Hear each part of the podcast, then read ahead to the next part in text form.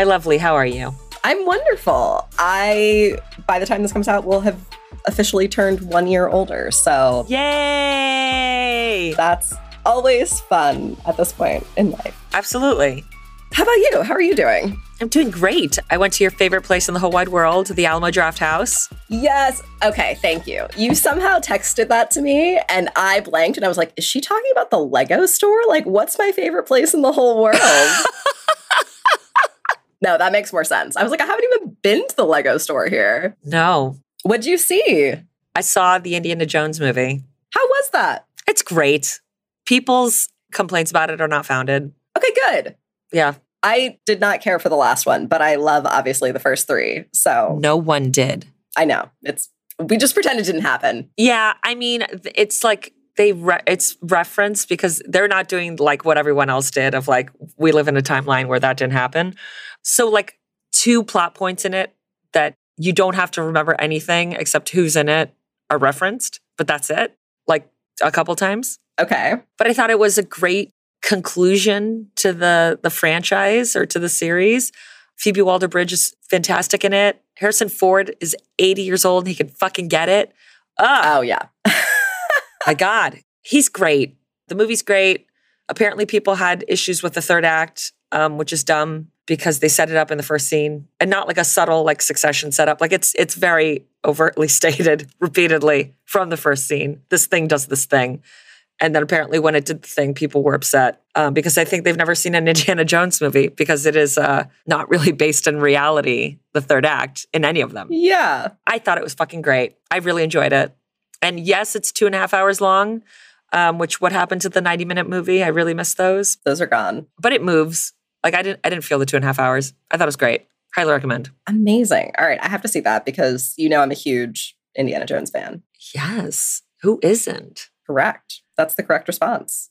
I know. And then I saw some amazing theater this week. I saw a show called Wet Brain that I've just never seen anything like it. What was the premise of this? So apparently, the term itself wasn't discussed in the play, but the whole play is kind of about it. Uh, apparently, wet brain is a term for when you basically drink yourself to the point that you have holes in your brain that you've created. oh my God. Yep. And you kind of become incontinent and psychotic and and hallucinate things and kind of become like a like a living zombie where you're just kind of like the shell of a human being who can't really speak and is like throwing up on yourself and pissing on yourself and this is horrible yeah so it's like a fun romp at the theater amazing it was incredible and like i was watching it, I was like, fuck, Amy would have loved the show. So it was one of the coolest things I've ever seen in my life. And I there, there's a there's this one professor, a theater professor, who says something to the effect of theater shouldn't move you, it should stop you in your tracks. Oh, I love that. Yeah. And this show definitely did that. And there's this like there's this one scene that for anyone who saw it knows exactly it's the scene. And it just even though it's like not it's a dark comedy. It's very much like a horror play. It kind of sounds like it. Yeah. It's horrifying, but it's also, uh, and there's this one scene that when you see it, like the just the visuals of it, you're so like taken aback that it's kind of like seared into my my memory and my brain because of I've just never seen anything like it. And then for funsies, so I don't know if you know this, I competed in speech and debate in high school. Uh, that does not surprise me in any way, shape, or form, but I did not know this. Yeah. So in speech and debate, there's like the debate and the speech part. The speech part is just doing acting scenes. Okay. And debate is, you know, the different debate topics and whatnot. So I so I did speech and I did it with Christina and we're like state champions. So that was how I spent every weekend of my senior year was uh, getting up early and doing uh, debate competitions. I am wildly impressed right now. You know, I don't I don't know if that's entirely necessary, but sure. Thank, thank you. I mean, I was waking up early to watch Mystery Science Theater 3000 in high school. That's that was it. No, I was like not at home on the weekend. I was home on Sunday. The rest of my senior year was at school. I was either rehearsing Evita, which I was the lead in, or doing speech and debate. So you like, you know, compete against different schools and, and whatnot. And one of the people I used to compete against Frankie Alvarez has kind of like gone on to be a, a, big deal. And he, I guess, is most notably known for being in the HBO series Looking from like 10 years ago. Okay. So I didn't know anything about the show and, and I go to see it and he's in it. And I was like, oh shit. And I haven't seen him since he saw me in a show like years ago because his, his Juilliard classmate was in in the show with me. And then so I was like, oh shit, it's Frankie. And the show was wonderful. And I, I put a post on uh, like a story on on Instagram about it, and I tagged all of the actors in the show to just congratulate them on their incredible work because it's a it was a play, so it's like four four or five people. And then one of the, the woman who plays his sister messages me because I, I tag Frankie as my speech and debate rival because there's like three schools that were like the top schools in speech debate. Mine was one of them, and so was his, and we competed in the same category. So then the woman who plays his sister messages me and goes, Frankie was my speech debate rival. And I was like, wait, where'd you go to school? And she's also from Miami. And like we competed in the same category. So we also competed against each other. And it was just like, I've competed against half of these people in this play. I love that. That's so random. It was very random and it was very fun. The enemy of my enemy is my friend. There you go. it was just, it was great to like um, just uh, get into like a little fun little memory lane speech and debate, speech and debate moment.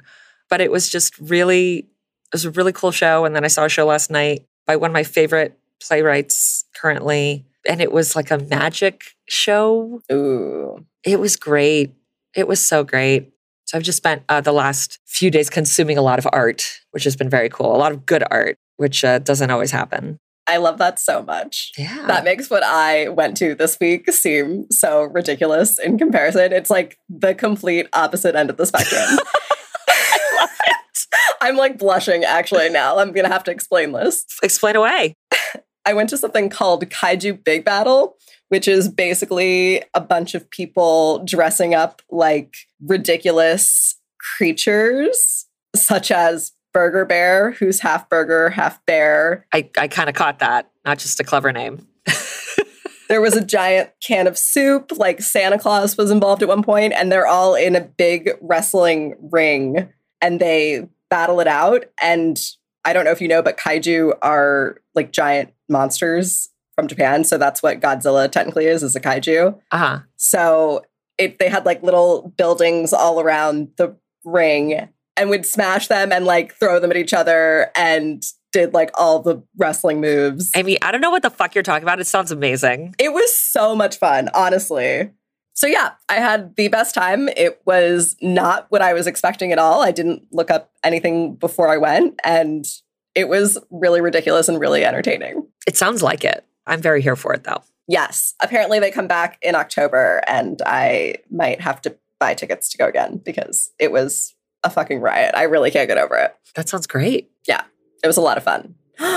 also, another highlight from my week, which I'm sending you a picture of, is my dad's birthday present to me came early. Does the man know me or does the man know me? Oh my goodness. I can't wait. It's so ridiculous. I feel like the picture isn't even really going to do it justice. I was like, I'm going to send you a couple though.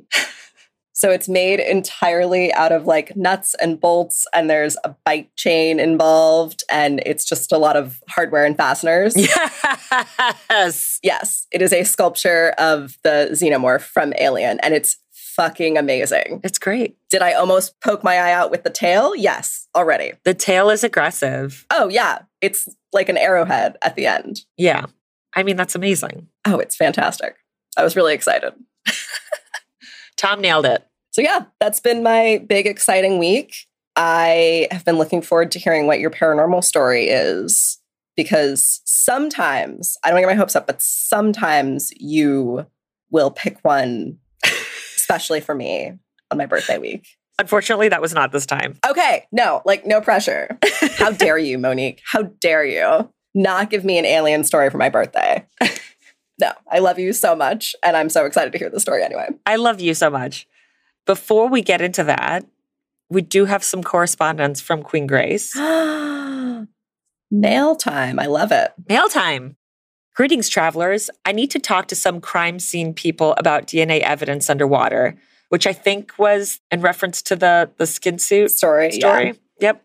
Yep. The one that uh, everyone was really traumatized by, understandably. Yes. But in the meantime, let me address your questions about the geography and capacity of a morgue. I because having to because remember there's a whole thing with the the freezer, and I was like, what the fuck? I, I'm not understanding how this looks like because apparently TV and film has lied to us. All that's bullshit. How dare they? Yeah, apparently it's just full on bullshit. I've never seen a morgue that had that big bank of doors in the wall like you see on television and in movies. What? Dude, Mind already blown. Like, that is literally all I picture. right, because it's in literally every fucking thing. Yes. I also don't know why they collectively, like the Hollywood system collectively got together and it's like, well, we're, this is just how we're going to portray morgues forever. Yeah. And I was like, cool. Like there was no pushback on that. Because I also have a regular at the bar who's wildly cool. Hey, Amelia, and their spouse, Lillis, what's up? And Amelia, who's a New York City medical examiner, was like, yeah, no, that's not, that's not what they look like. Damn. Also, a random PSA from Amelia don't do cocaine because she says that she hasn't seen any of it not laced with fentanyl in years. okay. She's like, all of it's laced with fentanyl. It's going to fucking kill you. And uh, she's like, I haven't seen a pure cocaine death in years. Wow. So, PSA, okay. don't do drugs. Words to live by. Yeah. Back to our correspondence from Queen Grace. As a rule, morgues need to have more space than that kind of arrangement allows. So, the morgues that I have experience with at the medical examiner's office are usually big industrial refrigerator doors with an entire room that is kept at the appropriate temperature. Inside the morgue, there's usually a whole assortment of wheeled tables that the dead are placed on. Additionally, at my job, the morgue has a lift machine and racks like giant metal shelves. The rack is something like six bodies wide and five bodies tall. There's another smaller door inside of the morgue, and that is the deep freeze room. It's where you put people that are unidentified and are likely going to be there for a while. This is the arrangement for metropolitan area. When it comes to funeral homes or smaller jurisdictions, it's kind of anything goes. I've seen some coolers that are basically just a glorified closet. They can only hold four bodies. I've also seen some that are essentially just a freezer chest. Girl, Oh my God. That's what I was picturing, but I was like, no, you have it wrong. There's no way that's the situation. Oh my God. I just don't want to die ever, basically. It's kind of where all of this conversation, I don't want to die and I don't want to deal with this, which I guess if I'm dead, I'm not dealing with it. It depends on the requirements of the establishment. Interestingly, two of the larger hospitals in my area, the morgue accounts to little more than a meat locker and only has a capacity for four or five bodies at most. So hearing that a hospital, particularly an older one, basically has a glorified cooler with a stack of shelves doesn't surprise me. In my area, there's one hospital that doesn't have a morgue at all. So every time someone dies there, they lose their shit and call the medical examiner's office and beg us to come and get the body. And contrary to popular belief, people don't go to the county morgue just because they're dead.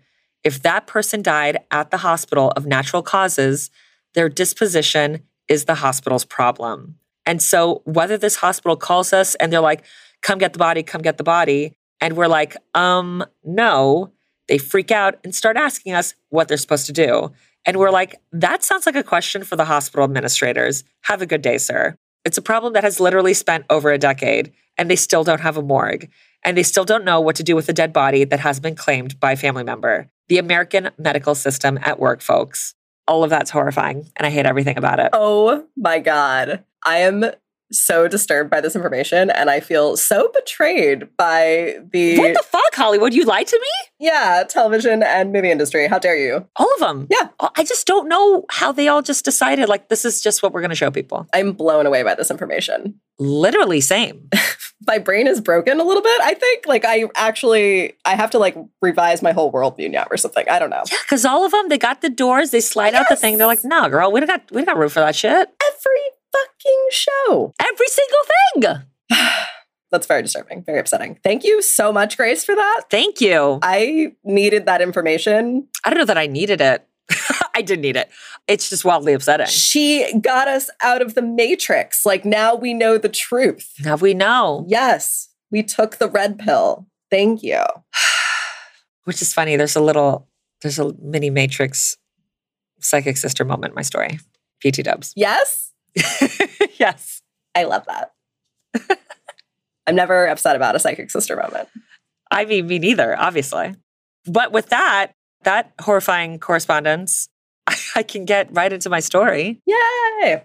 So I've been very in my feels the last several days and just been very grateful that I live in New York and that I just have access to go see works of art and theater and whenever I want uh, when I'm not working, which is all of the time.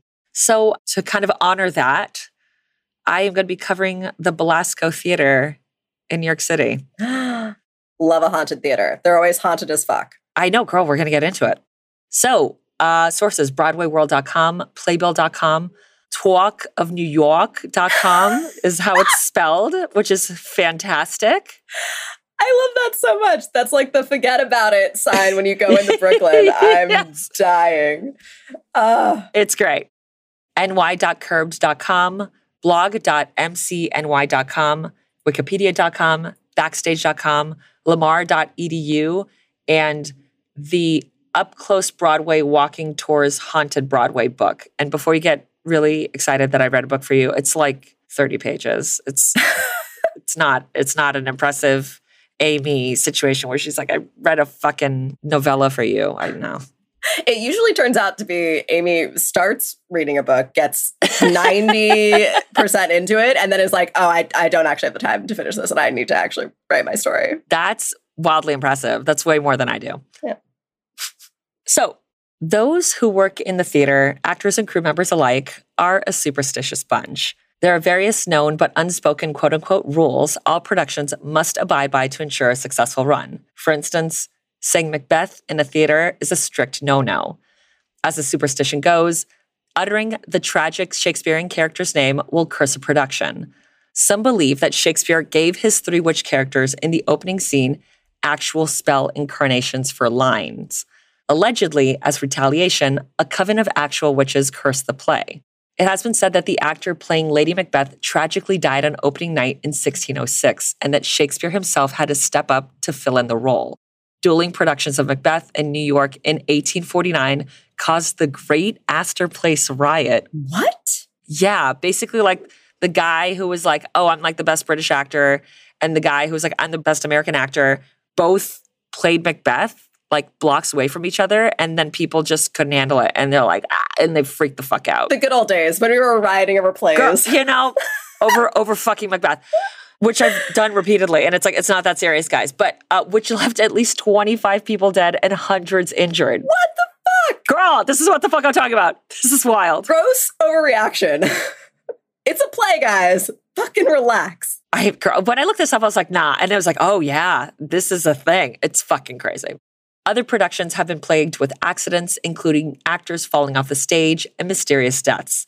In a production at the Old Vic in 1937, Laurence Olivier narrowly missed being struck by a falling stage weight while starring in the production of The Bard's Tale. These days, most actors only refer to Shakespeare's famous tragedy as the Scottish play, so as to not tempt the witches. So I didn't know about this next one, but apparently you aren't supposed to whistle in a theater either, as that too is considered bad luck. What? Well, so we'll get into it. This superstition started in the middle of the 1600s when theatrical scenery began to fly. Do you know what that means? No. Okay, cool. I because this is going to be me very much in like my world that I know is not your world at all. Explain like I'm five. I definitely don't know what any of this is. Absolutely. Yeah. So in theaters, in a lot of theaters, above the stage, there's a lot of space where they basically have backdrops that they quote unquote fly in and out. They like lower them for the stage and then raise them. And like they're a lot, you know, they'll have like 150 pieces just hang out up there to fly in and out. So that's what that's referred to. And then sometimes, like, then also the wings, which are the sides of the theater, they'll have like shit waiting there to just come in and out on on the stage. Like roll in and out or whatever. Yeah. yeah. Okay. So that's referred to as flying.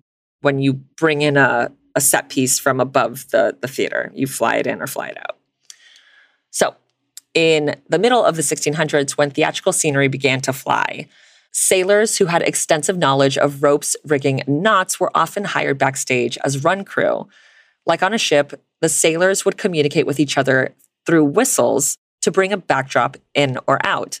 Consequently, a whistling actor on stage could start a scene change early or get knocked out from incoming scenery. Jesus. Girl, it's wild. There's, of course, break a leg, a phrase that was first mentioned in print in 1921 in a magazine that explained that to avoid jinxing a show, you wished a performer bad luck instead of good luck. There are various theories as to the origins of this particular phrase. Many believe it stems from the vaudeville circuit of the early 1900s. Each vaudeville bill would feature nine acts, but they would overbook the show to have acts on deck in case there was a last minute emergency and an act was needed to fill a spot. The black masking curtains that frame the stage are known as legs. So, if your fellow stage performer said, break a leg, what they were saying to you was they were wishing that you would make it onto the stage, perform, and most importantly, get paid because the on call acts wouldn't get paid unless they performed. So, fun little theater fact. That is fascinating. I love like the origins of phrases and I had no idea. Yeah, because you're like, what the fuck? Yeah, I genuinely assumed you were just wishing them to break their leg. I read a thing too that not super dissimilar that I guess in Elizabethan times that when the players would, you know, they people would throw coins at them during their bows and they would have to like kneel to get it so they would break their leg like the the line of their leg is also a thing. But basically it seems like getting paid is hope you get paid. Which i mean all of us that's that's my christmas wish for everyone. Then there is the ghost light. At the end of the evening the last person in the theater must leave a single light bulb on a skinny post called a ghost light in the middle of the stage overnight all night long in the early 1800s, when gas lamps were installed in theaters, a lone gas lamp was left burning overnight to prevent buildup in the gas lines, because if built up gas was not released, it could explode, which apparently happened all of the time. Damn. Yeah, girl. Many theaters burned down due to gas explosions throughout the 1800s. In 1879, Thomas Edison invented the first electric light bulb, and in 1881, the Savoy Theatre in London became the first fully electrically lit theatre in the world.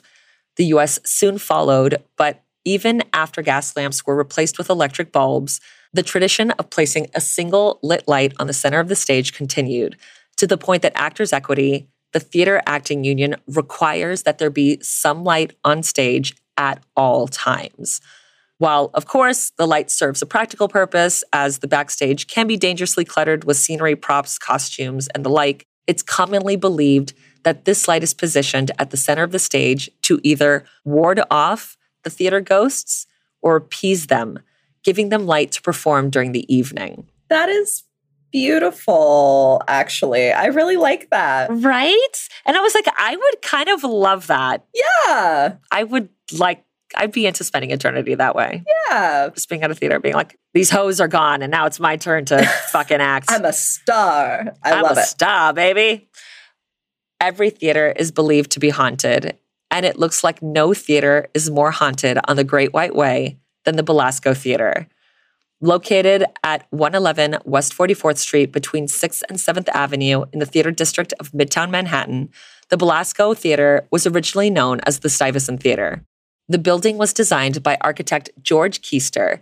The building's facade features red brick with limestone trim and a crowning pediment, dentil cornice moldings, and fluted pilasters, all made to evoke a temple. The building's interior is equally impressive. The theater features rich woodwork and seats 1,016 patrons across its three levels, a ground level orchestra, and two overhanging balconies with boxes at the second balcony level. The vestibule and doors were designed by John Rapp, who was considered to be one of the finest theater designers of his day. Given that Charles Louis Tiffany was a personal friend of the producer, the theater is filled with original, colorful Tiffany designs. In addition to the Tiffany light fixtures and ceiling panels, the auditorium features 18 murals by the American Ashcan School artist Everett Shinn. Construction of the theater cost $750,000 at the time, which the closest number I can get for inflation, because the theater was built in 1907, is 1913, which would make it $23 million today. Damn. Girl, both the facade and interior of the theater are New York City landmarks. Developed by Meyer R. Bimberg and operated by David Belasco, the Stuyvesant Theater opened its doors on October 16, 1907, making it the sixth oldest theater on Broadway. On September 3, 1910, David Belasco renamed the Stuyvesant Theater after himself when he lost control of the previous Belasco Theater on 42nd Street, which is now the New Victory Theater. Now, you might be like, who the fuck is this dude that could just rename a theater after himself and not be dead to do it? Because that's usually how that goes. Well, let's get into the man, the myth, the legend, David Belasco. David Belasco was born on July 25th, 1853, in San Francisco, California. He was a theatrical producer, actor, manager, director, playwright, jack of all trades, and looks like master of them all. During his long creative career, which stretched from 1884 to 1930, Belasco either wrote, directed, or produced more than 100 Broadway plays. Among those, Belasco was the first writer to adapt the short story Madame Butterfly for the stage, four years before Puccini adapted it into his famous opera in 1904. Belasco launched the careers of dozens of notable performers, many of whom went on to work in films, including Mary Pickford and Barbara Stanwyck. In addition to all of his impressive titles, David Belasco was a visionary who changed the way theater is performed and produced. He was the pioneer of the American Little Theater movement, which advocated that dramatic experience depended on close contact between the actors and the audience. While the Belasco Theater was smaller than its palatial predecessors, the theater's space was designed to offer an equally dramatic yet more personal setting saying that he wanted his theater to be akin to the intimate experience one has in their own living room. Belasco brought a new standard of naturalism to the American stage. He demanded a natural acting style, and to complement that, he developed stage settings with authentic lighting effects to enhance his plays. Belasco became one of the first directors to 86 the use of traditional footlights for lights concealed below floor level, which were therefore hidden from the audience. Belasco, with his lighting assistant, invented what is believed to be the first spotlight on Broadway. He used his specially made 1,000 watt lamp for quote unquote follow spots to further create realism. He was the only director on Broadway to have a spotlight for the first two years after its invention. He often tailored his lighting configurations to complement the complexions and hair color of his actors and equipped the dressing rooms of his theaters with several different color lamps so actors could see how their makeup looked under different lighting. Belasco was the first to develop modern stage lighting. He used colored lights via motorized color changing wheels to evoke mood and settings. The shows he produced utilized set and lighting design in ways that had never been done before. For his 1905 production of The Girl of the Golden West, which was written, produced, and directed by Belasco, the play opened with the lighting effect of a spectacular color changing sunset, the first of its kind that lasted five minutes before any dialogue had been spoken, which I can only imagine being in the audience and like, you're like, what the fuck? It's the sunset inside. Yeah, unprecedented. Yeah. Crazy. Which I think is very cool. I'm very impressed by this man. He's legit. He's not fucking around. No, I knew none of this. And I've I've gone to the Belasco so many fucking times. I knew nothing about him. And I do. In addition to staging performances, the theater became Belasco's laboratory to test out new conventions and technologies. Considered a quote unquote man of the century, he made sure that his theater was outfitted with the most current innovations. He had the Stuyvesant Theater specifically constructed with vast amounts of fly and wing space, which we already discussed what those are. The theater was equipped with an elevator stage as well as sophisticated lighting and hydraulic systems. The basement of the Stuyvesant contained a working machine shop and special effects studio, where Belasco and his team experimented with lighting and other special effects. Many of the innovations developed in the Belasco shop were sold to other producers. His lighting system, which was the first of his kind, was so highly regarded that it was replicated by theaters worldwide and has gone on to inspire generations of theater lighting designers. Ever striving for realism, it is said that Belasco put appropriate scents in the ventilation system of the theaters to set certain scenes. A few shows at the Belasco featured actors cooking real food on stage so that the smell would waft over the audience, creating an immersive effect. His highly detailed sets sometimes spilled out into the audience area. One show had a fully functioning laundromat on stage. What? Girl, this guy is not fucking around. This is ridiculous. And this is like 1905 that he's fucking doing this. This isn't now. Like it's like what the fuck? It's this is wildly impressive. Yes. I can't imagine how mind blowing going to one of these shows would be. Can you? I You- know. it like you've never seen anything. Like we're kind of jaded now. We've seen so much shit, but like For sure. insane. I mean, I even thinking about Wet Brain, which I've never seen anything like it. And it's 2023. And like there like the visuals and just how they did everything, I've just never, ever, ever seen anything like it. And it was so cool. And I will remember it for the rest of my fucking life. So I can only imagine like this shit. You're like, what the fuck? There's a laundromat on stage? yeah. And it's and they're just doing laundry and it's working? What the fuck? Girl. And another had the most realistic rain effect ever seen on Broadway at the time. For yet another production, Belasco had his carpenters rent a room at a brothel and then literally carve that room out of the building and place it on the stage to create a truthful setting. what? Girl, Belasco's in it for real, real, not for play, play. Clearly. He is not fucking around. He is authentic to the extreme, and I love it. AF. Yeah. Absolutely. Today, David Belasco is regarded as, quote, one of the first significant directorial figures in the history of the American theater, end quote. Belasco was such a big deal that he even got a shout out in the F. Scott Fitzgerald classic, The Great Gatsby. Oh, damn. Girl, I know. Like everyone's like, oh, he's a fucking big deal. Yeah. I was like, obviously. obviously. uh, so yeah, so that's why Homeboy was able to rename the theater after himself uh, three years after like doing producing shit in it. He was like, yeah, hi, have you seen my resume? Thanks. Well, Actually, we're changing the name. Hi, um, have we met? Yeah. I'm fuck Stuyvesant. Uh, no, I am that bitch. Thank you. So as you can probably tell, he lived and breathed the theater. And like any person so invested in their craft, Belasco made sure that he was never too far from the action. So in 1909, he had a 10 room duplex penthouse apartment built for him directly above the theater that operated as both living quarters and working space. I respect the fuck out of this move. I'm not going to lie. Dude. Yeah. So before I get into the apartment, I need to bring up this weird quirk that Belasco had.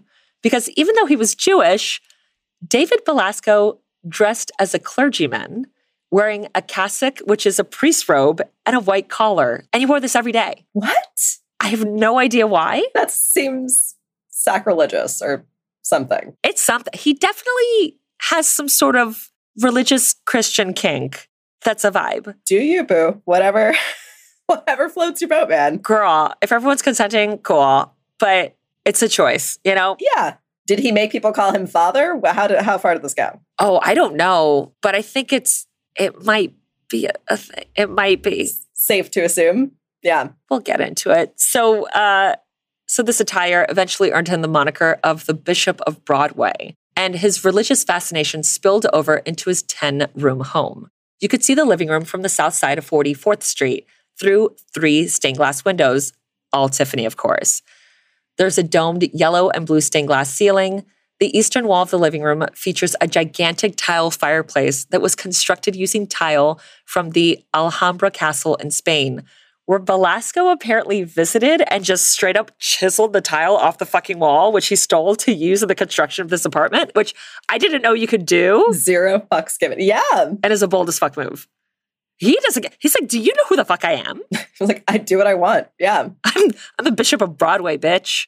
And because the apartment also doubled as a workspace, Belasco installed a church pew allegedly from Shakespeare's church for actresses waiting to audition in his apartment. And while he may have dressed like a priest, Belasco wasn't known for celibacy. At the back of the apartment, he had a small, rickety private elevator that would transport actresses and groupies from the alley outside of the theater directly to his lavish apartment, which included a bedroom, a dance floor, a steam room, a library, a water fortress called the Grotto, What? which this is way before Hugh Hefner, This guy fucks for real.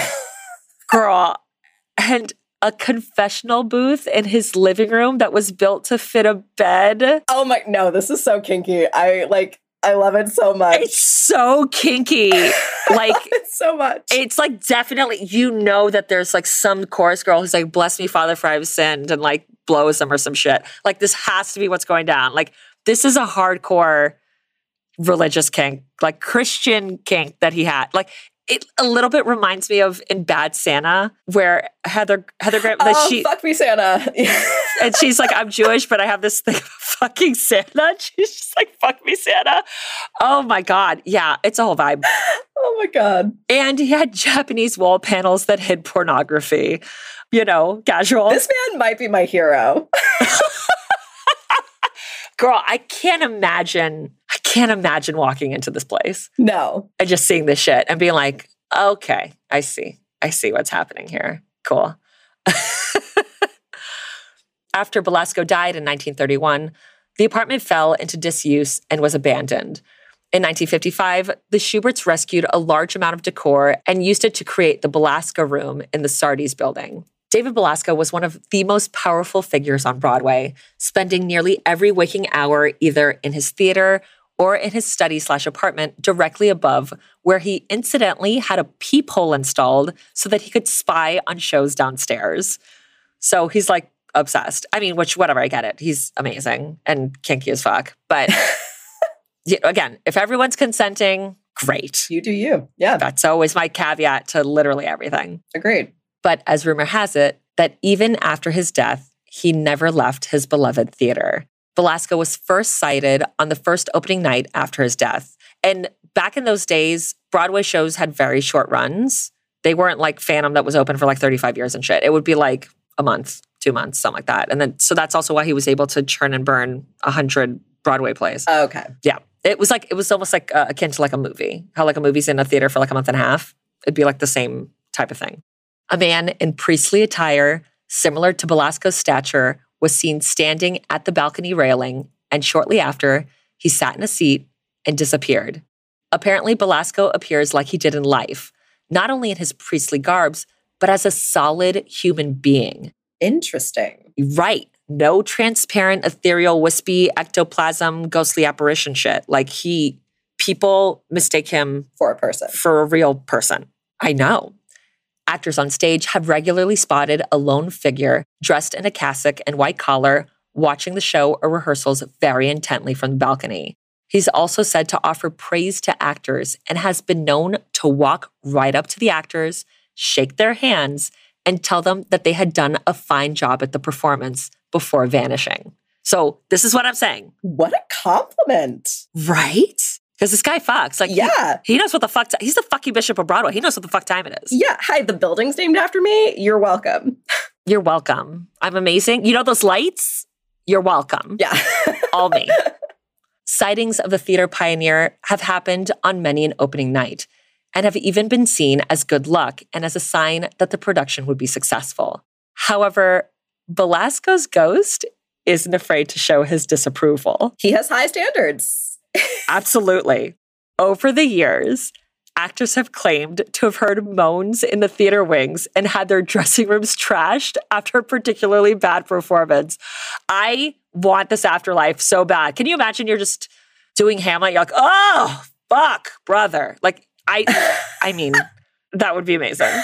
I love all of this so much. I love everything about this. On the opening night performance of O Calcutta, a 1971 show whose only claim to fame was that it featured mostly naked people in comedy sketches, several people witnessed what they believed to be Belasco's ghost walking out of his usual seat in the balcony in the middle of the performance. He was like, I literally can't even do this, and I'm stuck here forever. Wow. That's some shit. You done fucked up. Yeah. I mean, I'm obsessed with everything. Like, I'm obsessed with everything about it.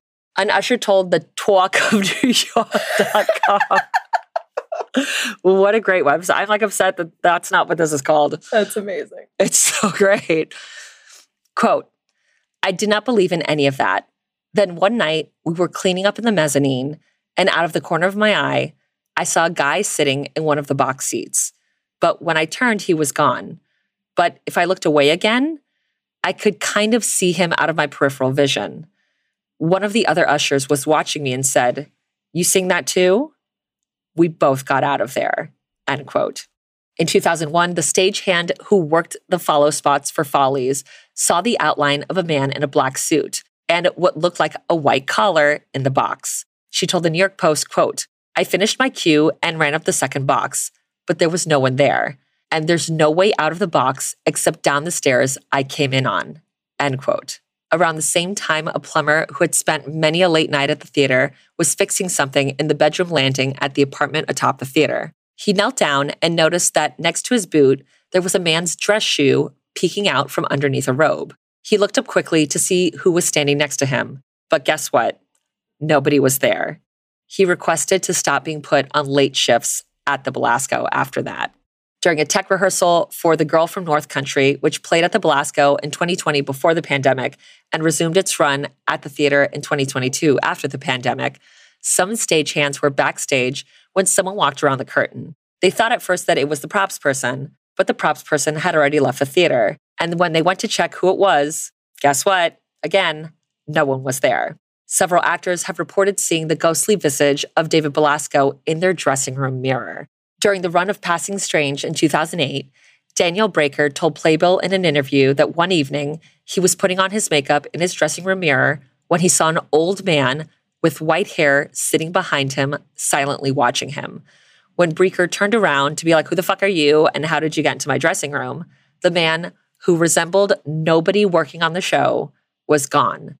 Breaker reported the incident to the house manager and was told, quote, you just saw David Belasco, end quote. Melissa Errico, who played Mina in Dracula the Musical, told Playbill.com, quote, My dresser Kathy saw him walk into a mirror the other day. She thinks he lives in the mirror in the wall outside my dressing room, which is very Phantom of the Opera, incidentally, for those who are familiar. One night, I forgot my coat and I had turned out the lights in my room. I turned back to get my coat in the dark, and someone, maybe David, turned the small, pretty table light on for me to see my way. It was spooky.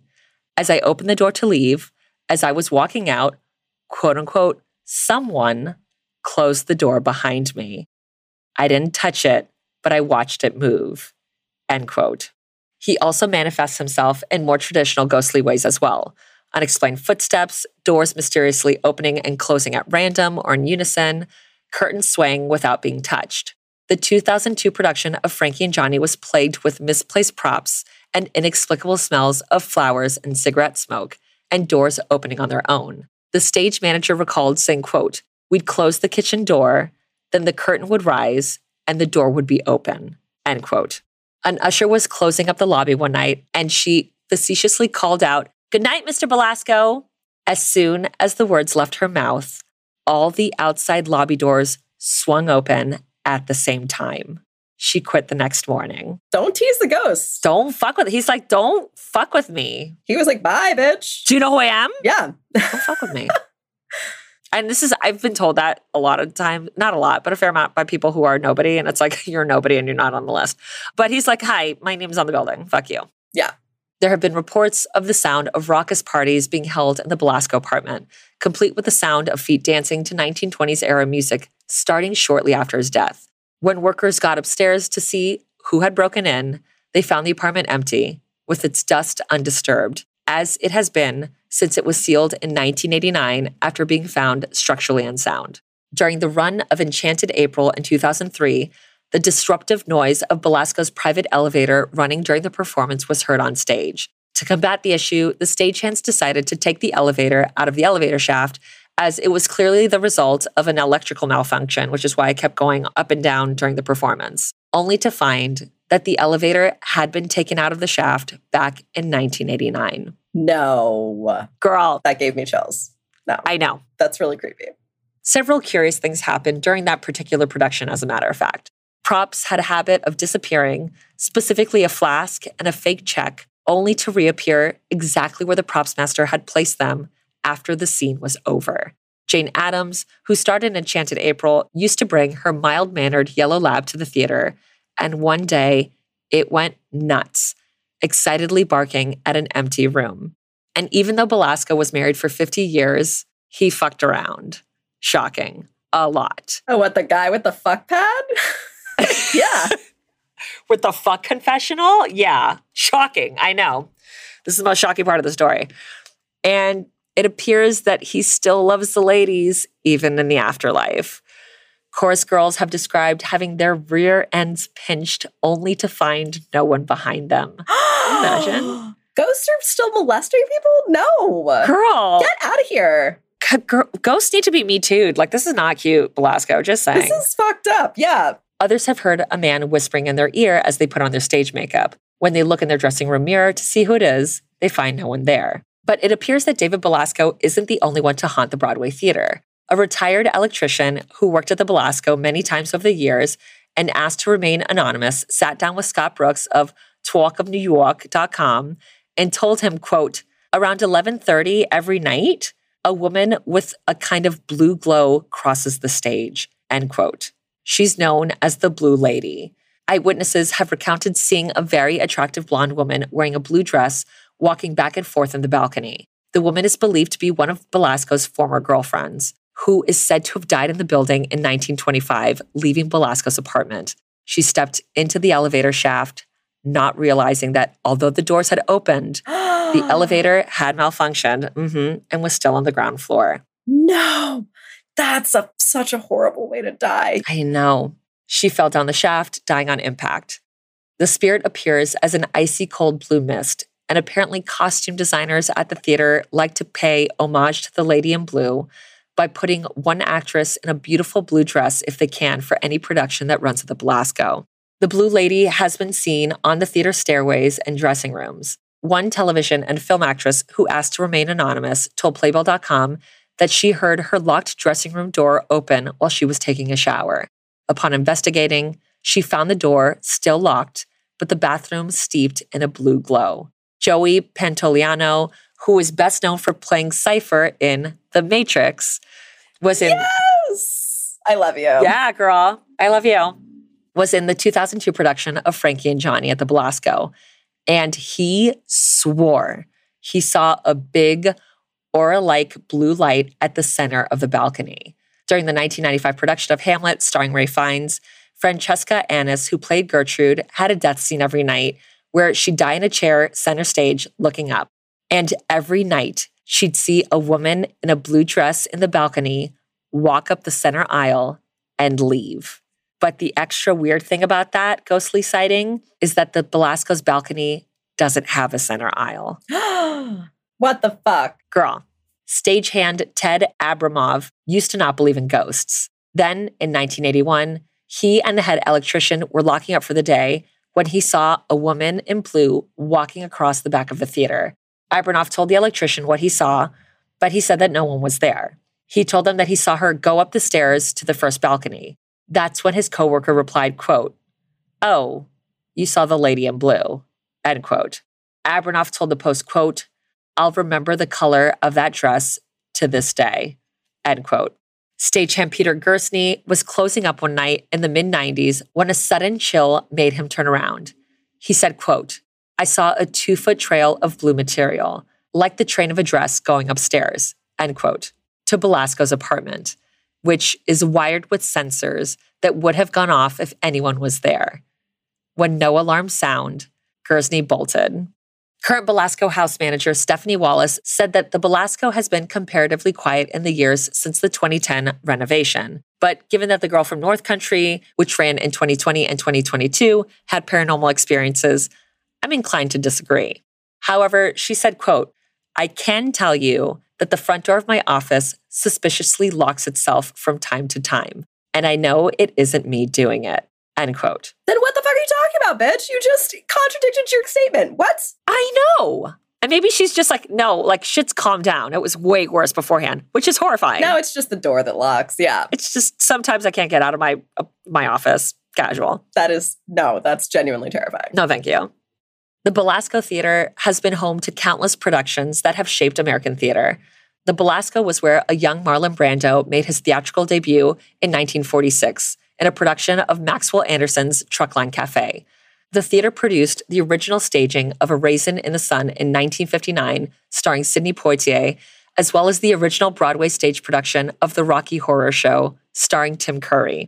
Other stars who have graced the Belasco stage include William Holden, William H. Macy, Andre de Shields, Laura Benanti, Patti LuPone, Neil Patrick Harris, and Bryan Cranston, to name a few.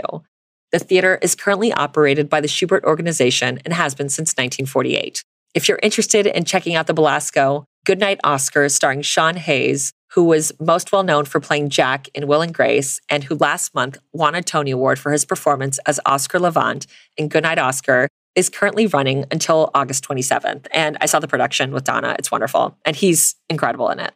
Actress Jane Adams said of the Belasco, quote, There's something about these old theaters. You have all these strong personalities who've worked so hard to get there. You almost can't imagine them leaving. End quote. And if all of these stories, of which there are a lot, as I covered, are to be believed, the Bishop of Broadway has never left. And that is the story of the most haunted theater on Broadway, the Belasco Theater. Haunted as fuck. Capital A, capital F, totally. Yes.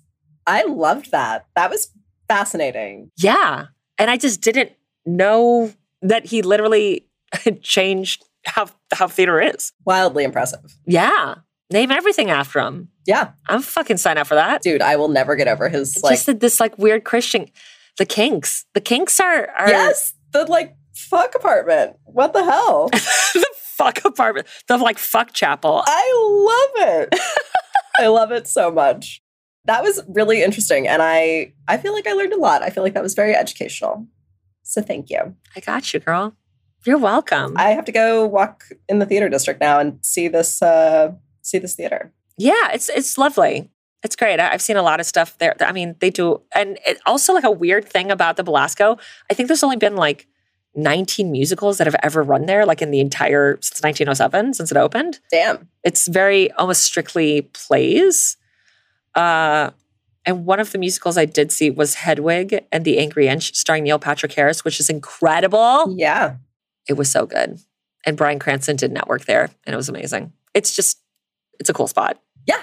I want to go and see the ghost. I know. And now, now that I know this, I, I like the next time I go, I'm going to be like on the lookout Keep your eyes peeled for the father. for a priest, Yeah. Bishop of Broadway. That's a great badass name. I gotta admit. I mean, and just like walking through town, just and everyone knows who the fuck you are because you're dressed like a fucking priest. Yeah. Badass. It's pretty badass. It's pretty badass. Well, I loved that. Thank you so much for that story. Of course. Thank you. I didn't do anything, Monique. Not yet. You liked it. You might not be saying thank you after I tell you the story. I'm appreciating it. Oh shit. Amy, Amy's birthday gift to all of us is she's horrifying us for her birthday. I She's like, You're not wrong. I'm not gonna lie, halfway I wish you could see my face right now. I'm just like covering my eyes and Yes. just I Head in the hands, being like, I know, I know, I'm sorry. I look so resigned. uh, I'm not gonna lie. Halfway through the story, I stopped and I was like, "What am I doing to myself? Why did I? Why did I pick this for this week? Like, you could have done a nice, like, you could have picked whatever you wanted for your birthday. It could have been like a everyone lives story. And did you? No, of course not. No, that's not who you are. That is not who I. You am. like trauma. I do like trauma. That's so that's why you picked you picked the most horrifying thing we've probably ever heard in our lives for your birthday. No, no, I don't. It's it's bad. Um, I'm gonna try not to get too detailed because again, I did not want to just like ruin my week. a little bit of a trigger warning for child abuse, though, so that tells you. Yeah. Kind of where I'm going. But there was one aspect of this story that when I read it, I could not get over, and I'd never heard about this story before, and I was like, Monique needs to hear this, so that's why I decided to do it. So like mostly off of this one factoid? Yeah. Okay. All right. Okay. Okay. Color me intrigued. Let's go. All right, Off to the races, baby. let's get into it. Let's get into it. sources reddit thank you because that's where i first read about this story.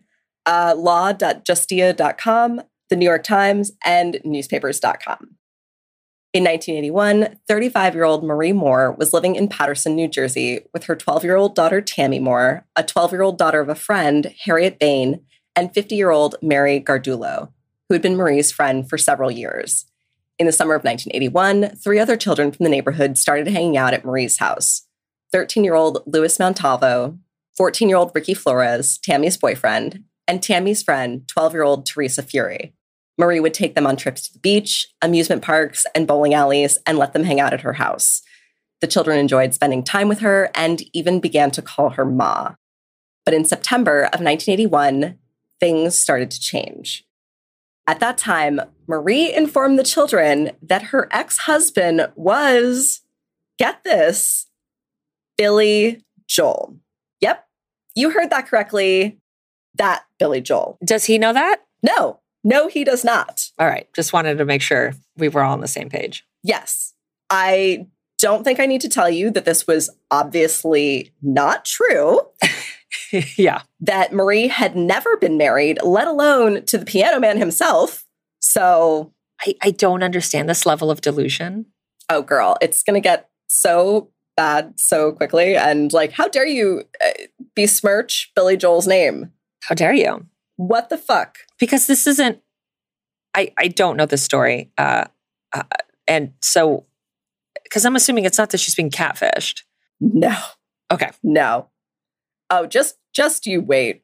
Just you wait. Girl, You're not ready. If only she was being catfished, Monique. If only. I'm dude, I'm not. There was this reminds me. There was this this woman that Christina worked with ages ago who was like hardcore being catfished by someone who claimed to be Robert Pattinson Okay. How do people fall for this? because they want to believe it's true. And I remember I happened to work on a movie with Robert Pattinson while this was happening. And she was like, Oh, like this is happening, this is happening, this is happening. And then Christina was like, Really? Because my best friend's on set with him right now, actually. So that's not happening. It's not him, obviously. It's, not him. Um, Ugh. so no, Billy's not aware. Billy is not aware. No, he has never met this woman. He's he's living with that uptown girl, Christie Brinkley, living his uptown life. Yes, correct. Living his life, doing his thing. Nailed it. But Marie told them that Billy was her ex husband and Tammy's father, and that he had contacted her to complain about how the household was being run. The children were, of course, confused by this story, but then the phone immediately rang. Because they've never seen fucking Billy Joel. Yeah. And because they probably aren't flushed in Billy Joel money Correct. and like don't have like a maid and are like, do your own fucking laundry. Cause like, Yeah. Yeah. Marie answered in front of them and claimed that it was Billy on the phone.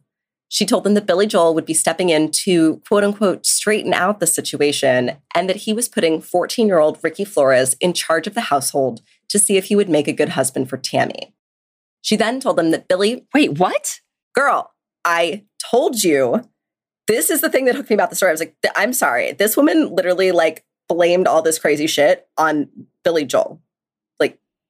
Like, what the actual fuck? You know what? There's many a thing that I can blame on Billy Joel. About my like singing poorly in public, absolutely. Billy Joel's done that to me many a time.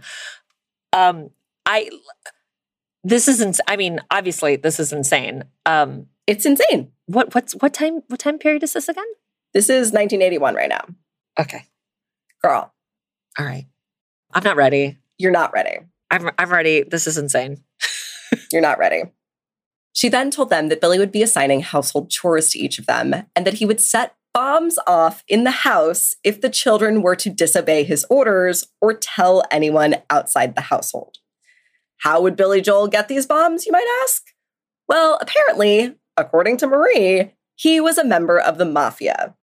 And in addition to the bombs, she told them that Billy or other members of the mob would harm the children's family members if they disobeyed or told anyone what was happening.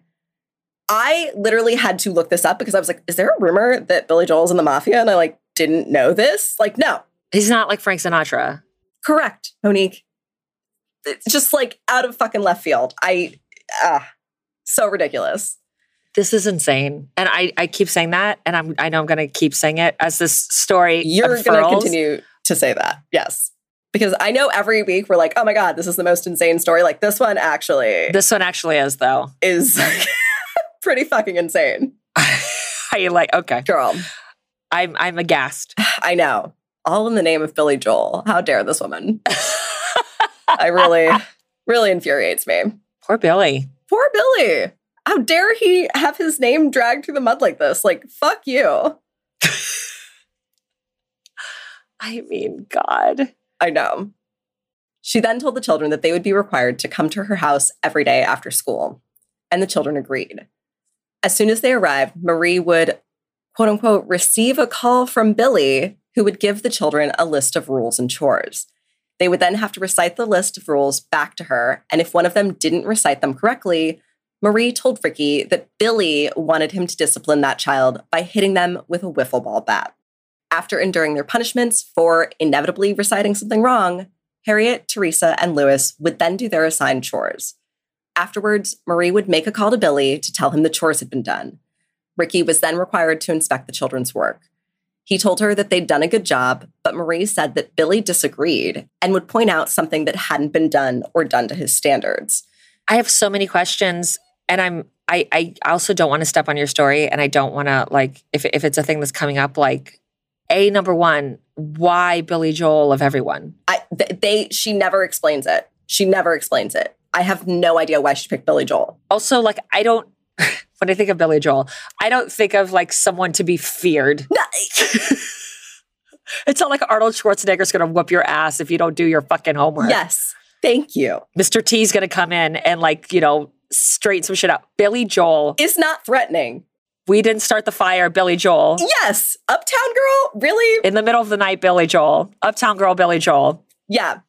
Is to fuck your life up if you don't fold your laundry correctly. What the fuck? What? He's not innately feared as a person. Not to my knowledge. So it's very, very confusing.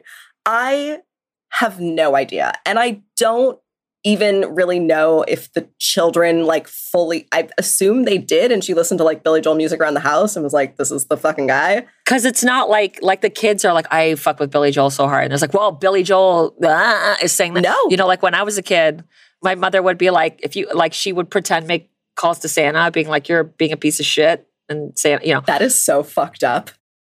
Oh yeah yeah yeah. All the time. So like psychological trauma man you know? Fun for the whole family. Raising the perfect child through through guilt manipulation. Um uh but that like i had a vested interest in santa obviously because he's going to give me shit. Um of of all of the prominent figures of the 80s i don't understand how she settled on billy joel to be this taskmaster. I have no idea why she picked billy joel. She never explains it. The children never explain it. It is the most random choice and i it's the thing that stuck out the most in this story is like of all people, Billy Joel, really. Like, all right. What did Billy ever do to you, bro? Right? Seriously, except make amazing music. How dare you? Amazing music that brings a whole bar together and singing. Yes. Thank you. I know. I do it every night. People love their Uptown Girl. Uh, yes. It's a great song. I would burst out in that right now if somebody started playing it. Stop it. It's a great song. So, if something hadn't been done or done to his standards, Ricky was then ordered to beat the children again. Now, as far fetched as it seems, all the children believed that Marie was actually in touch with Billy Joel. Because. Why wouldn't they be? Yes, because one, they're children. Because she's the adult. Yeah. Uh, but also, she received phone calls instead of just making them, which, although they didn't know. That could be like a collections agent. It could. So, also, she worked for the phone company as a telephone operator, which is like where she learned how to do this. Also, you could just like call your friend and be like, hey, can you call me at this certain time? And I'm going to pretend you're Billy Joel. Be cool. pretend to be Billy Joel so I could yes beat my children. Um, I'm I'm just I I'm trying to make any of this make sense, and it's just not. It will not. And I know we're not even into the story. it will not make sense. That's because it's insane. Um, yes, this is insane. Another reason they believed her was because Mary, the only other adult in the household, confirmed that Marie was actually talking to Billy. Because apparently, Mary had met Billy on a trip to California with Marie in 1978. Now, whoever she met was obviously not Billy Joel, but because she was friends with Marie and trusted her, she believed that it was, and because of their interaction, was now terrified of him. So when Mary heard about the first phone call, she became visibly upset, and her reaction helped convince the children that Billy was not only real, but in contact with Marie. For months, Marie continued to abuse the children every day after school on quote unquote Billy's orders. Harriet was the one who took the brunt of the punishments during this time because she was the only one actually living with Marie besides her daughter Tammy at the time.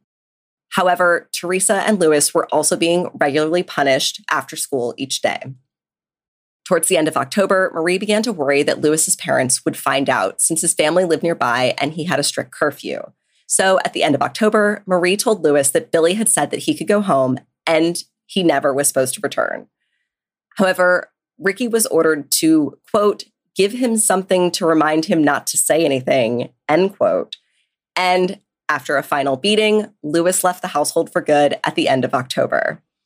I'm sorry. Um, are are are Lewis's parents not coming, seeing him come home, beat the fuck up?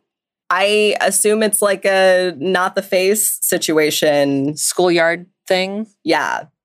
Also, at this point, it's only with a wiffle ball bat, which, if I remember correctly, is like the plastic Yeah. hollow bat, Yeah, yeah, yeah. which, like, I mean, I'm pretty sure it still hurts. I'm not trying to like act like it's not a big deal, but Yeah, I, I I don't think it's it's not an aluminum baseball bat. No.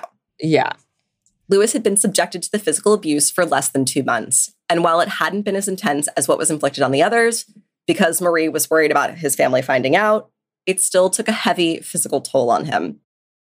Ironically, though, it was around this time that Ricky's parents started to get suspicious that something fishy was going on, especially when they discovered that he hadn't been attending school and that a woman who said she was Ricky's mother had told them that her son had injured his back and couldn't attend. The woman was, What the fuck? right? This bitch. The woman was obviously Marie, and Ricky's mother suspected as much. When Ricky came home that night, she grounded him and told him that she or his father would be driving him to and from school from now on in an attempt to keep him away from Marie. After this, Ricky's mom said she noticed Marie following them in her car, though. Oh, this this woman's going all out. Next level. What's so wild to me is that like straight people or like people who who engage in heterosexual sex can just have a kid whenever. Yeah. Like just e- even if they're like wildly mentally disturbed or abusive or or or or they just can. Yeah. Insane. You don't need a license. You don't need to pass any sort of test. No. Just like, Nope. Yeah. Not be like a, a decent human being. Nope. Not be abusive. It's like, yeah, you just go to town. Have fun. no qualifications. Nope. It is very Nope. upsetting. I'm not going to lie.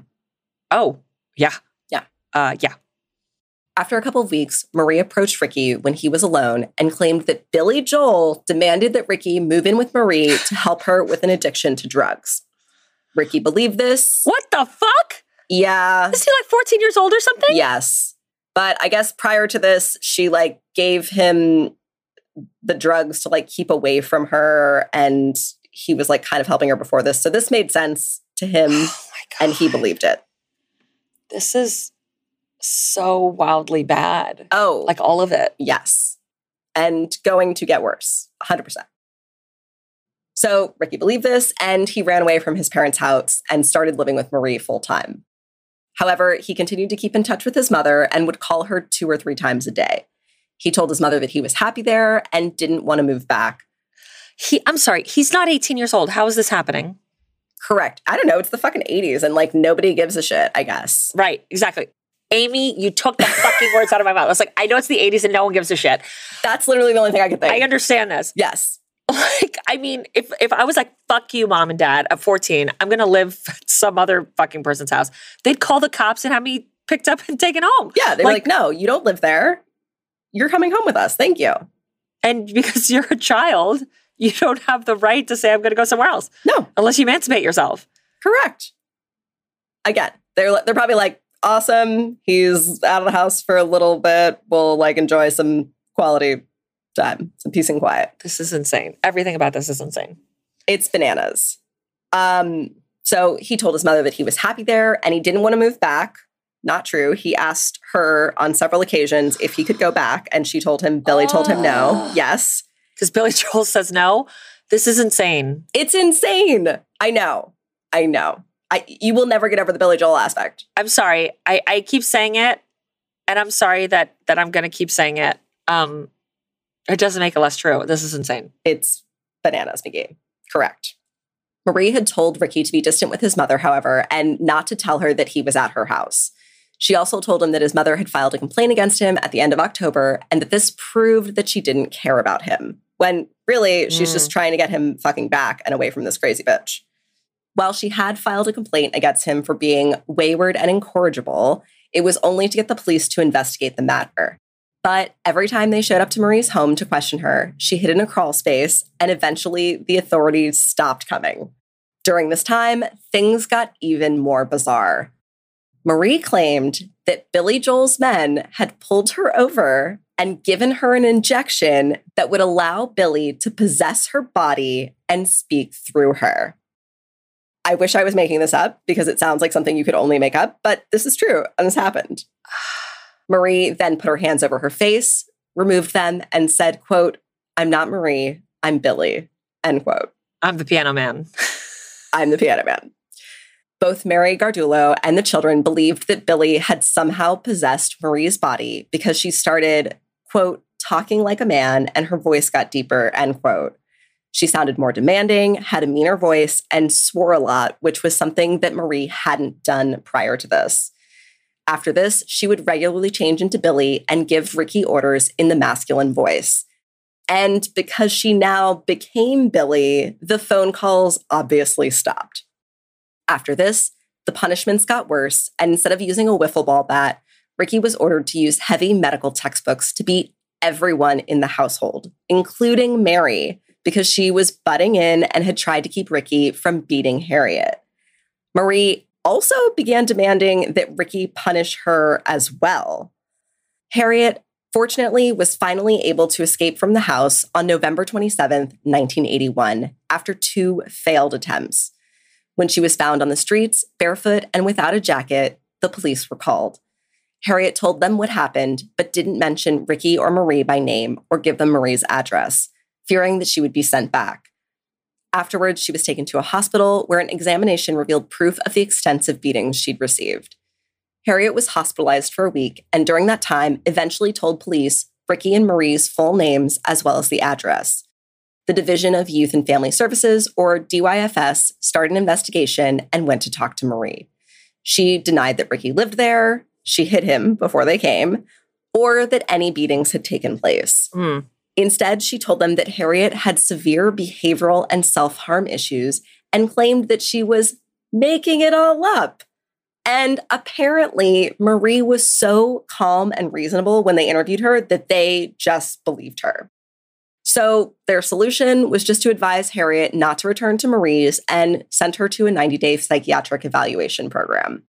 The the kid Yeah, the little girl. who's not insane No, in this combo. correct. Uh huh. Cool. But Love that. Marie is so convincing, and she told them that she has behavioral and self harm issues. So they were like, all right, well, at least we got her away from that if it is true, and we'll send her to this program in case what Marie said is true. I under, again, I understand this is the 80s and there's not really like computers and shit, but like this person has to have a record.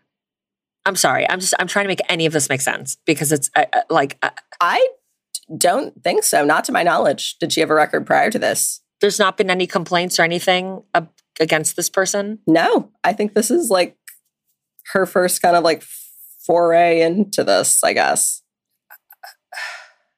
Although, like, apparently this story was like in the works for a while that she knew Billy Joel because like Mary had quote unquote met him and stuff. So I, I don't know if this is like a long con or what, but it's just fucking ridiculous, the whole thing. Well, it's because the con, from what I'm understanding in this moment, is just to be able to beat the shit out of these kids. Yeah, I think it's like a, a power trip thing. Yeah, it's not even like I'm gonna say I fucked Billy Joel like behind a Wegmans and like these kids are his. Um, It will it escalates. We'll we'll get into it. okay, okay. I'm yeah, yeah. I'm sorry. I I'm sorry. I keep No, you're totally interjecting. fine. It's just so ins- like my brain is broken because I don't. You can't process it. Yes. I'm just trying to understand this, and it's probably not understandable because I'm not insane. Correct. All of that is correct. Yeah. hmm Cool. Love that. Love that for us. Love that for everyone. Enjoy. About two weeks after Harriet's escape, Marie told Ricky that Billy Joel had run Harriet over in his car for her disobedience. And once again, Ricky believed her. With only two victims left in the house now, Mary and Teresa, the punishments not only got worse, but increased in severity over time. At some point in late 1981, Marie moved everyone to another apartment nearby that was owned by a friend of hers, Ferdinando Ragusa, who she claimed was also Tammy's grandfather. In January 1982, shortly after the move, Marie, as Billy, told Ricky that Marie loved him and wanted to have sex with him. Billy asked him whether he wanted to be her boyfriend or her son, and Ricky said he thought of her as a mother. But Billy told him not to hurt Marie's feelings and warned him that he had beaten up other guys who had mistreated Marie in the past. After that, Marie and Ricky, who I feel the need to remind everyone was only 14 years old at this point, Mm-hmm. began a sexual relationship. Oh my God. Yes. After that development, Mary and Teresa's punishments became more severe and started to include sexually deviant forms of torture. The practice of thumb cuffing was introduced, where Mary and Teresa were forced to lie nude on their stomachs on the floor. Then one thumb would be tied to one big toe, and they would be left there for hours. Jesus. The beatings with heavy books and the wiffle ball bat continued, and now also included kicking, punching, and cigarette burns. After months of torture, on Memorial Day, May 31st, 1982, Mary finally managed to escape from the household. She told Marie that she wanted to work on Memorial Day so that she could make extra money for them. But when she got to work, she only used the phone to contact her brothers and sisters, who came and got her and took her to the police. Detective Tom Kerwin interviewed her, and she told him about the abuse she and Teresa had endured from Ricky and that Marie Moore knew what was happening. She did not mention Billy Joel to him at any point, which I kind of get because, like, it, I feel like that's where you lose all credibility in a story. Sure. Yeah. Or she was just that terrified of Billy Joel. I don't know. Yeah, maybe. Maybe Billy's people are gonna. Yeah, Billy's mob people. Oh, man. She gave him Marie's address and told him that Teresa Fury was still in the home and being abused. Since Teresa was a juvenile, the police reported Mary's allegations to DYFS and to the juvenile division of the Paterson Police Department. Kathy Della Pesca was assigned as the social worker to the case, and a week after Mary escaped on June 7th, she spoke to Teresa and Tammy at school about the alleged beatings. While both denied the allegations, they did tell her that they had seen Ricky recently at Marie's house. When she questioned Marie, Marie denied the accusations and said that Teresa was her godchild and that she would never harm her. She also denied having seen Ricky after January of 1982, but changed her story when Della Pesca told her that the girls had said that they had seen Ricky recently at her house. She admitted that she had seen him, but that it had been three weeks earlier when he had visited very briefly. Later that same day, Della Pesca returned to Marie's house with her supervisor, Detective Dolores Most of the Paterson Police Department's Juvenile Division, and Detective Stell and Dowling. When she saw the police, Teresa tried to escape out the back door, but was stopped by Stell and Dowling, who sent her back inside. Inside the home, Della Pesca and Most questioned Marie about the alleged beatings and sexual abuse, which she continued to deny. Della Pesca then asked Teresa to undress. She did, and numerous bruises were visible on her body. But both Teresa and Marie claimed that they didn't know how the injuries had occurred, and Marie said that Teresa must have fallen at school that day. Della Pesca took photographs of Teresa's body to document her injuries and made an appointment with a doctor who examined Teresa two days later, on June 9th. The doctor determined that the bruising was not consistent with a fall, but was consistent with beatings, cigarette burns, and other repeated serious physical abuses. Ugh. The next day, Della Pesca took Harriet and Teresa to the police to solicit statements from them. Harriet told Detective Most that Ricky and Billy, who came through Marie Moore, were responsible for the abuse. Teresa eventually admitted that there was abuse in the home, but put all the blame on Ricky and claimed that she was innocent of the allegations. On June 10th, 1982, Marie was again interviewed by police and again denied all claims of abuse. However, when she was confronted with Mary Gardulo's statement to the police, she admitted that the beatings and abuse had occurred, but then had the audacity to claim that she was also a victim. Oh, fuck you. She claimed that Ricky would come to the house on weekends. She made him live there full time, that she rejected his sexual advances. She coerced him into a sexual relationship and said that he would abuse her and Mary, who had tried to stop him from hurting Marie. She claimed that she never saw him abuse Teresa and that he never hurt Tammy, but that he had threatened to if Marie told on him, which was, of course, the reason for her earlier denials. On June 11, Detective Most talked to Louis Maltavo, who also denied any allegations of abuse. But unbeknownst to the detective, Marie had found Lewis that morning and warned him that Billy Joel would get him and his family if he said anything to the police about Ricky. After Louis's interview, Detective Most contacted Marie and told her to call the police if she saw Ricky. After that, 12 year old Teresa was the only victim left in the house. She continued to report to Marie's house every day as she'd been instructed, and the punishments she suffered once again increased in severity. Teresa eventually became a permanent resident of the household on September 22, 1982, after a phone conversation between the girl's grandmother and Marie. Teresa's grandmother told Marie that DYFS workers and detectives were interested in speaking to Teresa.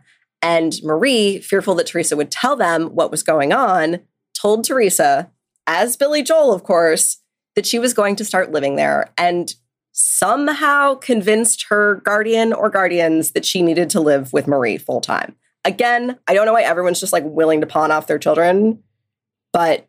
Other than it's the 80s and no one gave a fuck. And no one gives a shit. Yeah. During the day, Ricky was ordered to keep Teresa cuffed to a hook on the kitchen wall. And at night, he would transfer her to the bathroom and cuff her to the bathtub. What the fuck? Yes. He also started, or is more likely, was ordered to start sexually abusing her. And Marie started taking Teresa to Ferdinando Ragusa and forcing her to perform oral sex on the elderly man, which he would pay Marie for. Yes, the level. How dare you blame this fucking disgusting bullshit on Billy Joel? I hate this woman. No. My jaw's on the floor and I'm clutching my chest. What the fuck Yes. is the story? What the fuck is this story? A hundred percent. Girl, I couldn't get over it. Billy Joel. I will never. Marie and Ricky eventually stopped feeding Teresa and wouldn't allow her to use the bathroom. At first, they gave her a pot, but eventually started forcing her to wear disposable diapers, which were the only thing she was allowed to wear. After weeks of confinement, continued abuse, and starvation, Teresa eventually lost consciousness while cuffed in the kitchen.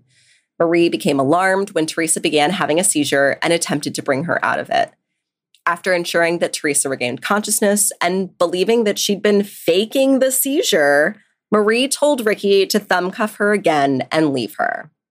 At some point in January 1983, Marie ordered Ricky to get Teresa out of the bathroom so that Tammy could wash up before school. He would do this every morning, then recuff Teresa in the kitchen. However, this time, after he uncuffed her, he noticed that she was not getting up on her own. So he lifted her up by her shoulders and brought her to her knees. When he let go of her, Teresa fell and hit her head on the bathtub and then the bathroom floor. He then picked her up and took her into the hallway where he checked her breathing and noted that she was moaning. Girl, I know it's going to get real bad after this because, Okay. yeah, Uh-huh. yeah. When she stopped moaning, he pushed down on her stomach, which produced a sound, quote, like the sound of someone going to the bathroom, end quote, which Marie believed meant that Teresa was dead.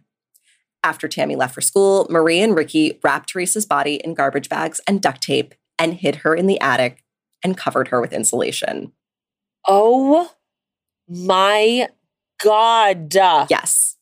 It's so awful and so fucked up. And the fact that, again, this woman is blaming all of this shit on Billy Joel. I will never get over this story. Never. My head is in my hands, my jaw's on the floor. Yes. I I literally what the fuck is this story? It's insanity, is what it is. It's batshit insane. Yes. When Tammy came home, Marie told her that they had sent Teresa's body to her father, Billy Joel, in New York City. Oh they eventually moved Teresa's body from the attic to a crawl space in the bedroom before eventually just moving to a new apartment altogether. After Teresa's death, Marie spoke with Teresa's grandmother on numerous occasions.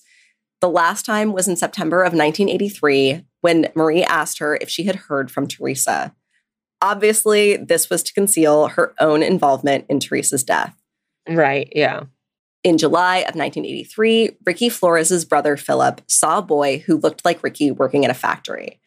After confirming it was indeed his brother, Philip immediately went and got their mother, and the two returned to confront Ricky.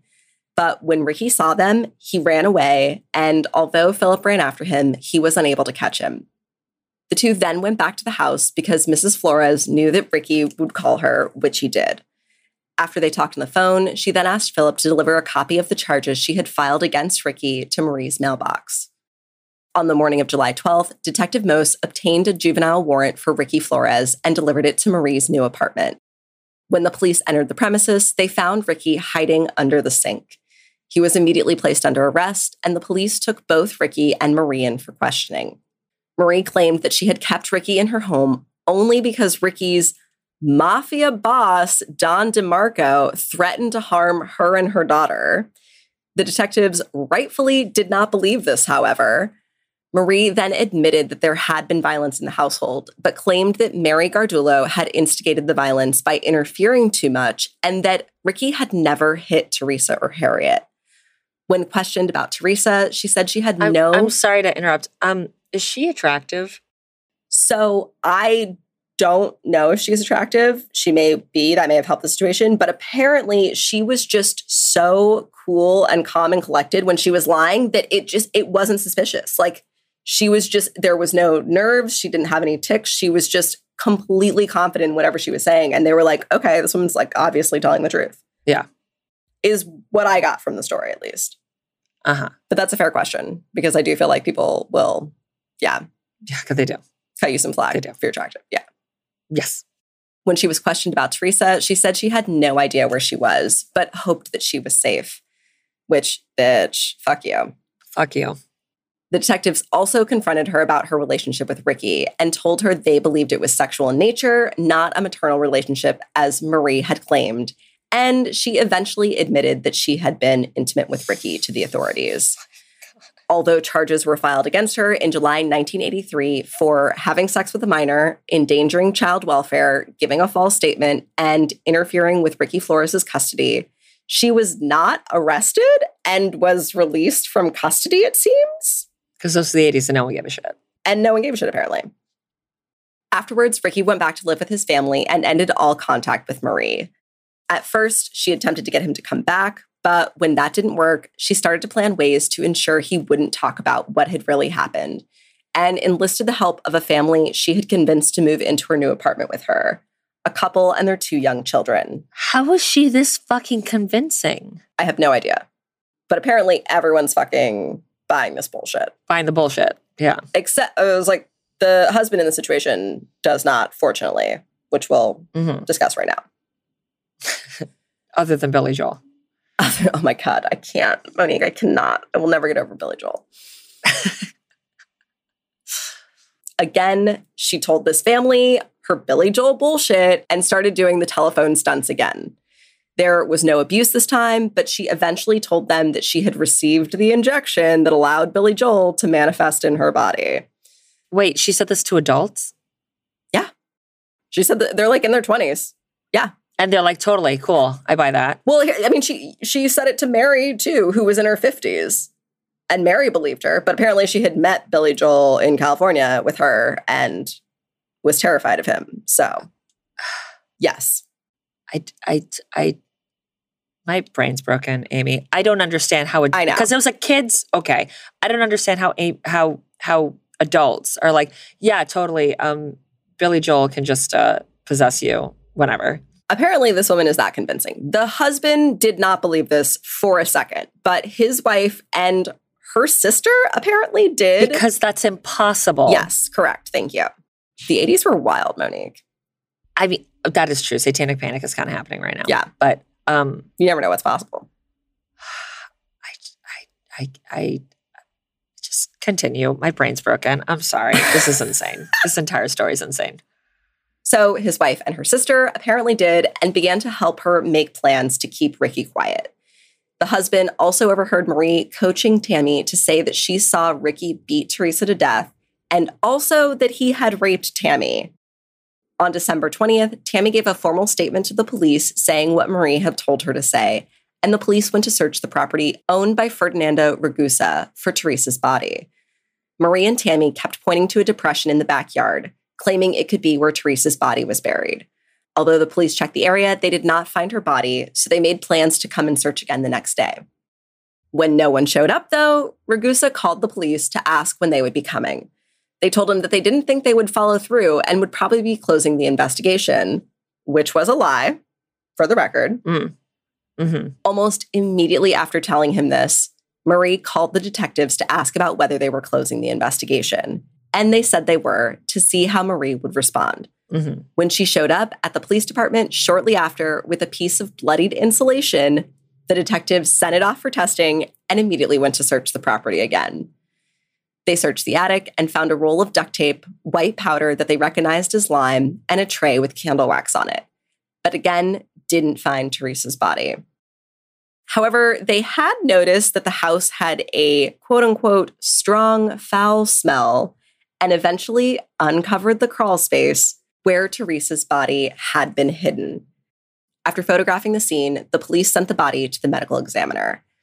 On December 22nd, 1983, the medical examiner performed an autopsy on Teresa Fury, which revealed that a blow to her head and face had ultimately killed her, Ugh. but that she had been alive and in a coma for up to eight hours, slowly suffocating as her brain swelled. Correct. Because you were like, oh no, the story can't get more horrifying. Yes, it can. Fuck my life. I hate everything. I know, deeply upsetting. I did this to us. You did. I'm sorry. I am sorry. I could not get over the Billy Joel aspect, and I needed to tell you about this. I mean, I get it. It's insane. It's insane. It's insane. It's There was not enough soft tissue remaining to determine whether Teresa had suffocated as a result of the taping and wrapping, although the examiner did testify that this kind of wrapping could suffocate someone. On December 23rd, Marie returned to the police station. After being advised of her rights, she agreed to waive them and expressed her desire to cooperate in the investigation. She initially denied having witnessed the murder, but after detectives confronted her, she admitted that she had and claimed that Ricky had killed Teresa by slamming her head against the bathtub that he alone had disposed of the body and that she had tried to help Teresa. Go fuck yourself. get fucked. Uh, I can't. I, I can't. I cannot. On December 28th, Marie admitted that Billy Joel was not actually involved, shocker, but that he was a real personality that Ricky Flores would bring out of her and told them that she would not remember what happened when she was Billy. Yes, apparently she thinks she has multiple personality disorder Uh huh. Uh huh. Uh huh. Uh huh. Um, and that Billy Joel is one of her personalities. can you imagine? No. Being Billy Joel, living your Billy Joel life, And you read about this shit in the newspaper? doing whatever. Yeah. And you're like, what the fuck? No, it's absolutely insane. No. I also cannot imagine being the police and having to write this shit up. You're like, okay, this sounds ridiculous. Because it is. Yes. And someone's dead. And someone's dead. A little 12 year old girl who didn't deserve this. So fucked. It's, it's all, it's all bad. However, Marie claimed that Billy had played no part in Teresa's death and said that she had not become Billy since Ricky had left, which was a lie because she did it with the fucking other family a fucking million times. And because that's not a thing. Correct. Sorry. It's not real. Correct. You're not Billy Joel. No. Billy Joel's Billy Joel. Yes. Thank you. It has nothing to do with this. Thank you, Money. Ma'am. Ma'am. You're welcome. It needed to be stated. I'm sorry. Um, this is it's insane. my brain stopped functioning like 40 minutes ago. I, I can't. I, the story's insane. After giving this statement, Marie Moore was immediately arrested and charged with Teresa Fury's death. After reviewing statements from the victims and other witnesses, they decided not to charge Ricky as an adult and entered a plea agreement instead, where he would be given a maximum custodial term of three years, and in return, he would testify against Marie. Marie, on the other hand, was charged with the following crimes purposeful and knowing murder by her own conduct, felony murder, attempted murder, sexual assault, two counts of aggravated sexual assault, two counts of aggravated criminal sexual contact, four counts of aggravated assault, five counts of kidnapping, four counts of terroristic threats, burglary, theft by unlawful taking or disposition, theft by deception, theft by extortion, two counts of endangering the welfare of a child, interference with custody, three counts of tampering with a witness, hindering apprehension or prosecution, and false swearing. If you tell me she got like three years for all those counts, I'm going to fucking flip this table and the podcast is over. Oh, no, no, no. No, justice will be served. I promise you. If uh, Okay, good. Great. Great. No one worry. Because it's the 80s and no one gives a shit. So you never know. You never know. But no, this, I wouldn't have done this if this didn't have Okay. a satisfying resolution. Okay. Okay. Good. Thank you. In 19 of the 33 counts, her liability was based on a complicity theory, and the counts in which the state charged accomplice liability included felony murder, attempted murder, the various kidnapping and assault charges, as well as those counts involving terroristic threats and theft by extortion. The prosecution's case against Marie Moore was based primarily on the testimony of Ricky Flores, as well as that of the surviving victims, namely Louis Montalvo, Harriet Bain, and Mary Gardulo.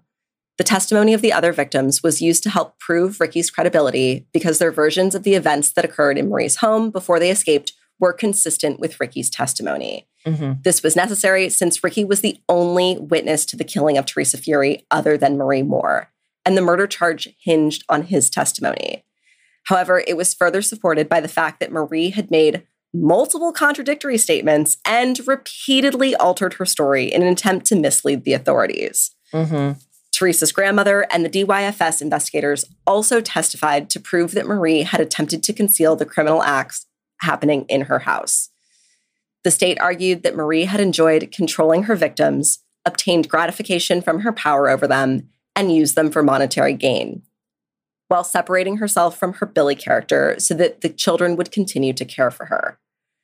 The defense went with an insanity plea and presented experts who testified that Marie suffered from a multiple personality disorder that rendered her legally insane.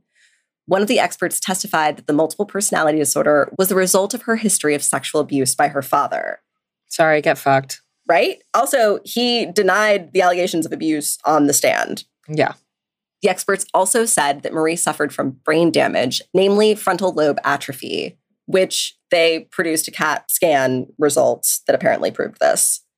They supplemented the experts' testimony with evidence of a history of seizures, as well as evidence of her general psychological history. They also argued that Marie's orders to Ricky to inflict punishment on and withhold food from Teresa manifested an extreme indifference to human life rather than an actual intent to kill. Bullshit. Yeah.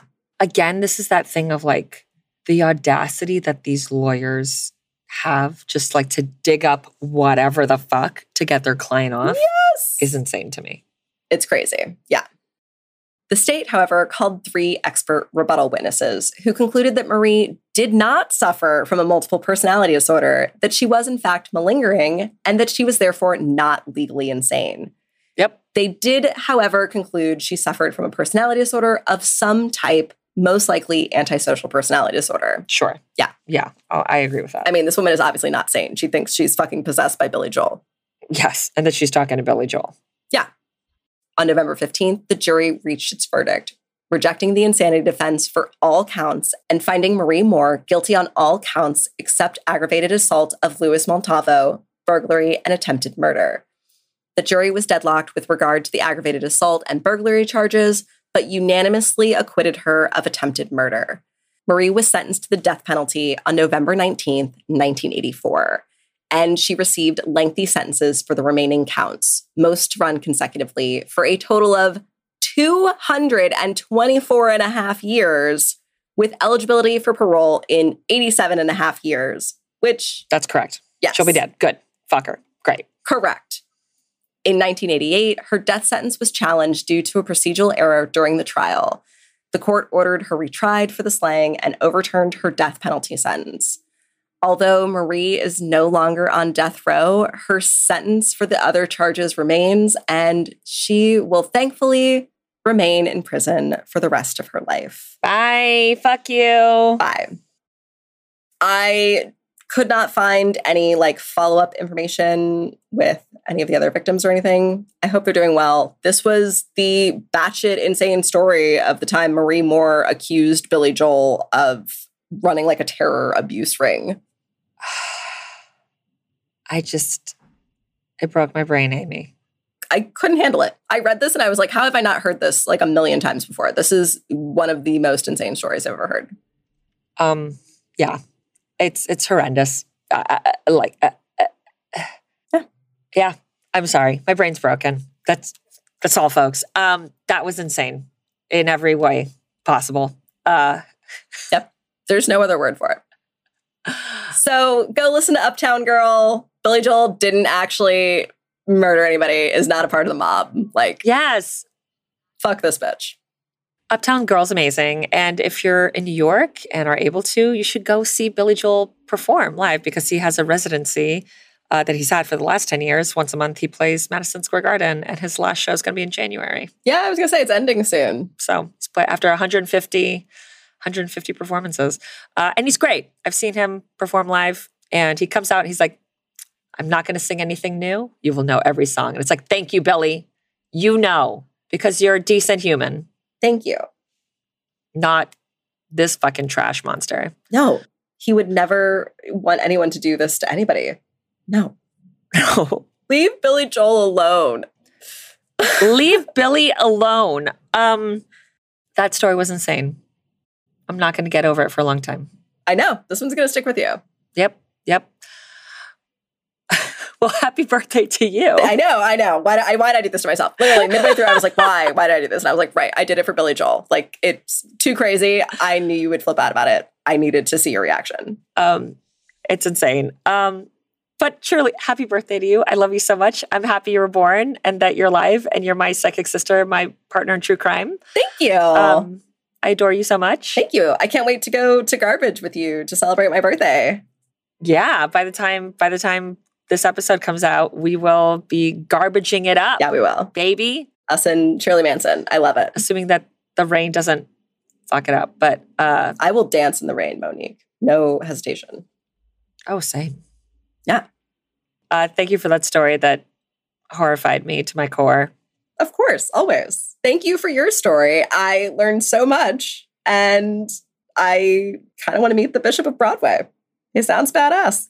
I mean, same girl. Yeah. Same. Now I'm going to be on the lookout whenever I'm at the Belasco.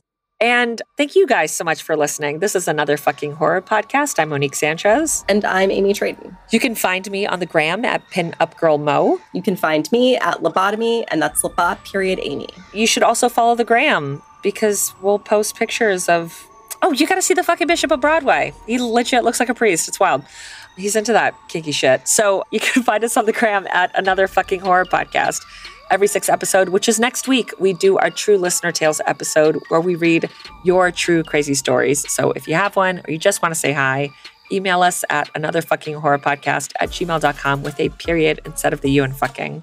We are so obsessed with you guys. As always, keep it cute. Keep it creepy. Bye. Bye.